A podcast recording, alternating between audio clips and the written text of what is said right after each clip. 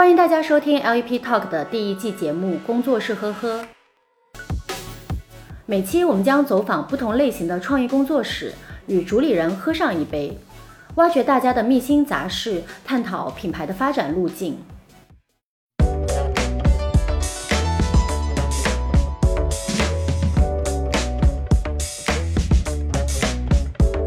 大家好，我是陈小棠。对国内的消费者来说，原创设计其实只是一个形容词，真正在意的是服装的性价比。还有它穿上去是否能彰显自己可能女性特征，或者是能不能让她感受得更好。Hello，大家好，我是 Kit。我就觉得创意其实是可以在全部链条里面呈现的，就是其实你在供应链上你也可以有创意，你在任何销售营销环节你也可以有创新的思路去解决和思考。Hello，大家好，我是毛 Studio 的创始人燕子。很多人会通过这个屏幕上的画面去认识一个人，去认识一个空间。大家就想要把自己整容成一个理想的比例，然后希望那个甚至连空间都想要不同视角观看，都有所谓的那种美丽的构成感。Hello，大家好，我是 Pupi。设计师不一定知道他的厉害之处，他可能也有他的自己一个说辞。这个说辞在见了那么多历史上。最重要的一些设计的策展人眼里、收藏家眼里，他知道哦，你不是那么的原创，呃，有意识或者无意识的致敬了，或者是跟多少年前的什么设计是相似。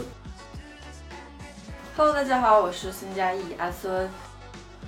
对而且那时候我会走到大海，一个人散步，就在想，哇，天哪，我的商业帝国。没有没有没有。大家好，我是 Nora。我当时是在 Margiela 纽约 office 做一个实习，嗯，是呃 retail intern。就坊间盛传说，你如果去做时尚的实习生，你这个待遇是非常可怕的，人家可能把你当一个小工来使，让你给他端茶送水什么。但是我去了 Margiela，我就说，哎，完全不是那个样子的。Hello，我是小鹏。我之前也尝试过那种比较碎片化的那种方式去工作，这样。但后来就是觉得，就当你只是这样子在做的话，就是你可能你永远都是一个 Instagram 摄影师。Hello，大家好，我是杨洋。我觉得这是一种撕裂感了，这个就好像是特朗普当选的时候，就是很多人会觉得很讶异，但是其实，在另外一个领域，就是大家早就知道特朗普是一定会当选的。这就是社会的撕裂，双方都没有办法去了解对方的那个领域在想什么，以及他们的世界观、价值观跟你已经相隔多远。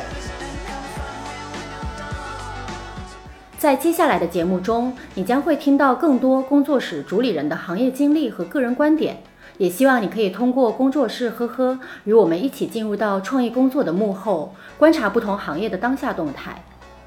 欢迎大家在网易云音乐、喜马拉雅、蜻蜓 FM 上订阅收听，也可以在 Podcast 和小宇宙等泛用型播客平台上搜索找到我们。那就期待大家跟我们在工作室云喝一杯。